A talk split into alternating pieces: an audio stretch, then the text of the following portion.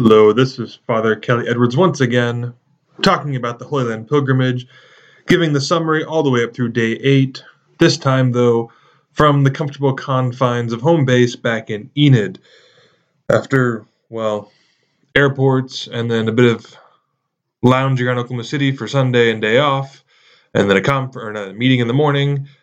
Now it's Wednesday, back in Enid, getting back to work, but I wanted to go ahead and finish up the last day of talking about the pilgrimage. It would be a shame to leave it um, unresolved. So here we are.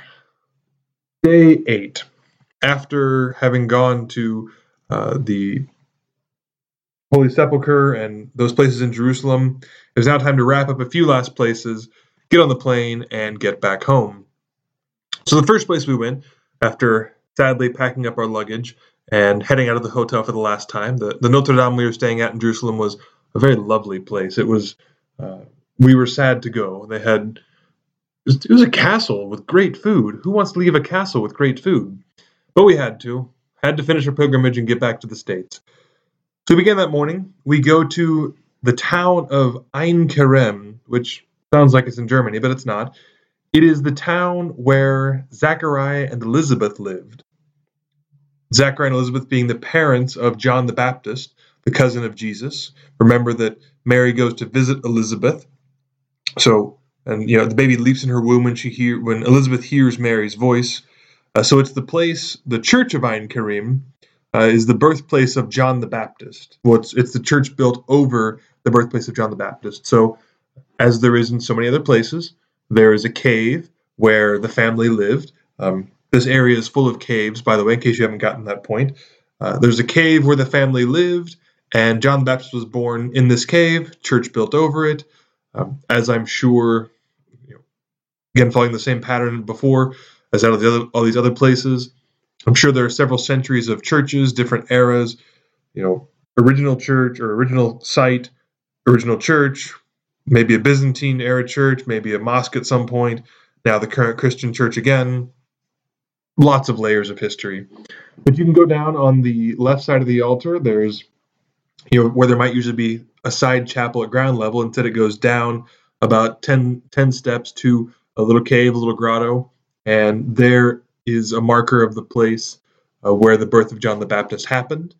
Um, traditionally, at least, uh, there's not. Well, I don't know. Maybe there actually maybe it was carving on the walls of John the Baptist born here. Not sure. Uh, he was a famous person at his time, so it seems at least highly plausible that the church would have a an enduring memory of where he was born. Uh, and Elizabeth themselves probably didn't uh, register much in history at the time, but surely a figure like John the Baptist, his birthplace would be remembered, um, at least by the family in the area. Because remember, these villages are not the substantial towns and cities that we, that we see today. Uh, they would have been a few hundred people, maybe, so, you know, imagine you're from a super small town in Oklahoma or somewhere, and someone very famous who is doing big things in the whole country is from that town. You're going to remember what house they were born in, right? You know, in Stillwater, we have the house where Garth Brooks lived, pretty proudly marked. So it's not implausible that we would remember the house where John the Baptist was born. That's not outside of the realm of possibility. Across town, in again in Ein Karim, is a place called Mary's Spring.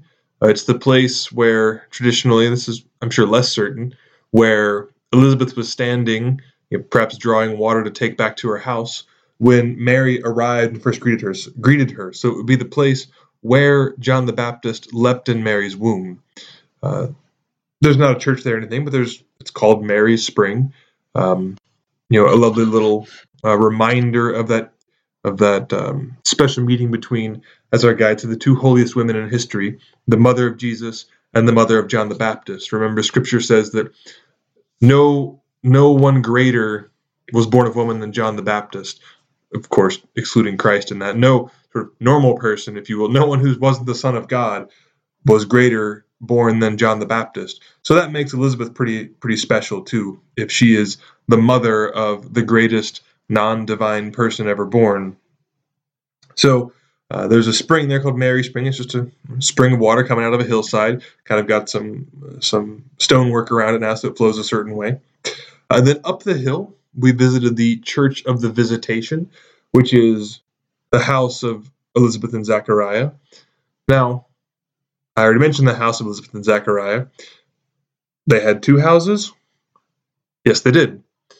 Zachariah was a temple priest, and so the priestly class was an upper class of society.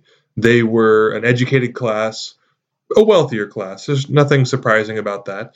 Um, they were hereditarily born into this job of being part of the priestly class, and there was there was benefits with that. They were they were well taken care of by the community for being their priests, and so these are not uh, luxurious homes down in the valley and up on the mountaintop.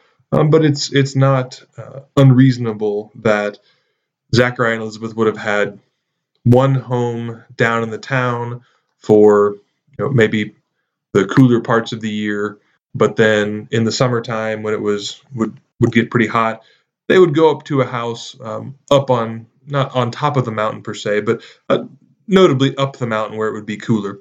Again, these are not luxurious homes, mostly caves, um, but it's okay that he had that the family had two houses. So there's one down in the village where John the Baptist was born, but then another one up in the hills where Mary would have stayed with Elizabeth for those months. Remember, the scripture says that Mary arose and went to the hill country to visit Elizabeth too. So this is the hill country. It's not, you know, Rocky Mountains, but it is uh, hilly and actually it uh, it looks a bit like Santa Fe, New Mexico, maybe uh, kind of rocky hillsides, definitely lots of pine trees. Kind of has a bit of an alpine feel to it. There's even uh, a trendy coffee shop around, some some pinyon wood smell, some people doing some mountain biking. Honestly, it didn't look exactly like Santa Fe, of course, uh, but it had that kind of uh, American Southwest, New Mexico, Colorado vibe to it. Honestly, uh, the the geography looked somewhat like that as well as the kind of things that were happening. Again, the, the, trendy coffee shop and the mountain biking that were there. We pray and we go to this church where it's actually where we had mass that day, the Church of the Visitation. A staggeringly beautiful church. The um, the frescoes in the altar area, which I'll post a picture of them, absolutely astounding. And I didn't, I'm not going to post pictures of all of the walls, but all of the walls had various uh, images of Mary, decorated sort of in between the images with with uh, symbolic representations of Marian virtues. Uh, the the apse itself has these wonderful pictures of different Marian basilicas, basically the architects of different Marian churches symbolically holding a statue of the church they designed, presenting them to Mary. So this is um, one. You know, this is a Marian church, church dedicated to Mary, and there's images of uh, these other Marian churches are calling to mind many places around the world where Mary is honored. Uh, it wasn't you know, the the interior decoration isn't gold in a baroque kind of way, but the whole interior just glows with a beautiful gold radiance. I think a, a fitting way to to reference and to honor Mary. It's honestly one of the prettiest churches we were in the whole time in the Holy Land. After we left there, we went to a place called the Valley of Elah. The Valley of Elah is the traditional place where David slew Goliath. It's pretty sweet. Uh, there's not any kind of church there, no signage particularly. Uh, there's some hiking trails, so obviously some people come there. Uh, but it is the traditional place where, according to our tour guide at least, uh, where David, remembers facing the armies and he goes and picks up five smooth smooth stones from the wadi, that is from the river, and he slays Goliath in the story that pretty much everybody is familiar with. Um, it's a nice area. There's some fields. I don't know what was growing in the fields. Uh, river running by. Some of us climbed the hill that was nearby um, because it was a nice day, and you got to climb hills, right? So we went up there, enjoyed the nice view. I pretended to be Moses as he uh, remember in an earlier part of scripture where I think Joshua is leading the armies down to the valley, and as long as Moses has his hands lifted up, the Israelites have the better of the battle, but when his arms get tired, they he put the the other some pagan culture they were fighting begins to have the better advantage, and so they get sticks and they, they hold Moses' arms up. Well, since it was a, a field of battle, but not that particular one. Anyways, still a field of battle. I held my hands up and my friends helped me out with a stick. You know, I'm not really Moses, but it seemed like a fitting thing for the priest to do up there on top of the hill. No battle was happening. It was a beautiful day, but we had some fun up there. Many people picked up lots of stone, some of them very large. Uh, I think Tony from Casting Nets took home some massive bread loaf boulders. Tony, I'm not sure that um, David could have slung those. That's not really how a sling works, unless you have a giant, who knows what, massive piece of leather as your sling. But, you know, good on you for being energetic about it. And I hope those stones don't take a million dollars to ship back home. And that when they get home, you will display them proudly because who doesn't like rocks that King David could have seen? Excellent. So uh, we move on from there, sadly, to nearing the end of our pilgrimage. Uh, that was the last, you know, holy site that we went to. We did stop by um, another place, a big tower thing that that Herod built. Rather impressive, honestly. He literally moved half of a mountain over to build. Uh, you know, kind of imagine a mountain that was kind of a, a, a saddle shape. He carved off the left side mountain and piled it on top of the right side to make it twice as tall. So he could, I think, see Jerusalem from the top of this mountain because he was a guy who had um, some uh, some compensation issues. So he had to make sure. Oh, I know what it was. It was it had to be slightly taller than the pyramids in Egypt because he wanted to be more important than the kings of Egypt and the pharaohs of Egypt. So he had his architects uh, build it just one foot taller because you know heaven forbid he's not quite as tall as somebody in another country. That would just be the that would just be awful, wouldn't it? So we stopped through that. The only reason we went there, I found out later, is we were supposed to go to Emmaus, which is obviously a much more significant place than a tower built by Herod. But uh, our guide informed us later that I guess there's a concert or some some big thing going on that day that just wouldn't have made it possible for a tour bus full of pilgrims to go there. So we didn't go to Emmaus and we went to this tower, but that's okay. That wasn't the last thing we did. We did have a good uh, ending. We went back to our tour guide's restaurant, Cheers. Our friend Rami, we certainly can call him our friend by the end of the pilgrimage. I mentioned we stopped by his restaurant before, but here on the last day, we actually went uh, to his restaurant for dinner. Uh, they made us some fantastic food. Um, salads were almost the feature of it, which seems so strange to say uh, you know, our, our, friend Mr. Laffey Wade, our principal, who's also on the trip, he's an Iowa farm boy, not necessarily one to favor salads, you might say. Um, but several times, several times he said, "You know, I didn't expect this, but I am, I am impressed by these salads, and they were really good.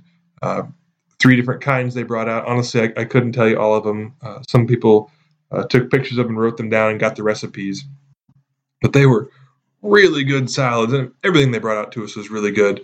Uh, I think I had the salmon. Other people had some um, pasta salmon. Some people had uh, steak. All of it was fantastic. Um, the better part, though, even better than the food, which was great, and the drinks, which were plentiful, uh, was the music. Uh, our friend Shibli Kando, Kondo, I mentioned earlier, who has the the antiquities and souvenir shop, whom we got a good number of things from. He is also a fantastic musician uh, fantastic in the sense of uh, having done accompaniment for uh, serious musicians. Um, off the top of my head, Sting was one of them, but there's another one even even more famous and um, well liked than that, who he also accompanied. I don't remember off the top of my head, uh, but he began to play an instrument called the oud, which is um, an old style looking guitar made of a gourd. Um, and then there's another instrument too. I forget what it was called, but it was basically a guitar, but a, a different version of one. But he was, as billed, absolutely fantastic. Um, you know, playing with great rapidity. I've never seen somebody play a guitar that smoothly, that quickly, that naturally. It was staggering. He really is a man of uh, many talents. You know, to have to have that kind of skill, but also be um, obviously a very successful uh, antiquities merchant, and you know someone whose grandfather discovered helped discover the Dead Sea Scrolls, um, and a very generous man who facilitates international charity work and all sorts of things. Uh, what an incredible person! What what incre- we we met lots of many incredible people on the trip, but he is certainly um, one of the most incredible. So we had that for a couple hours there. Food, drinks, music, lots of good conversation, lots of talking to talking to our new friends that we made on the trip. And then sadly the time came to return to the airport. After nine and a half, ten-ish days, you might say, in the Holy Land. After so long ago, we landed in the Tel Aviv airport and drove expectantly to Tiberias to begin our trip. It was now time to depart, time to take the long, quiet ride, about an hour and a half, away from all the holy sites, to the coast, to Tel Aviv, through the Tel Aviv airport, which, Lord have mercy, I never want to go through there again.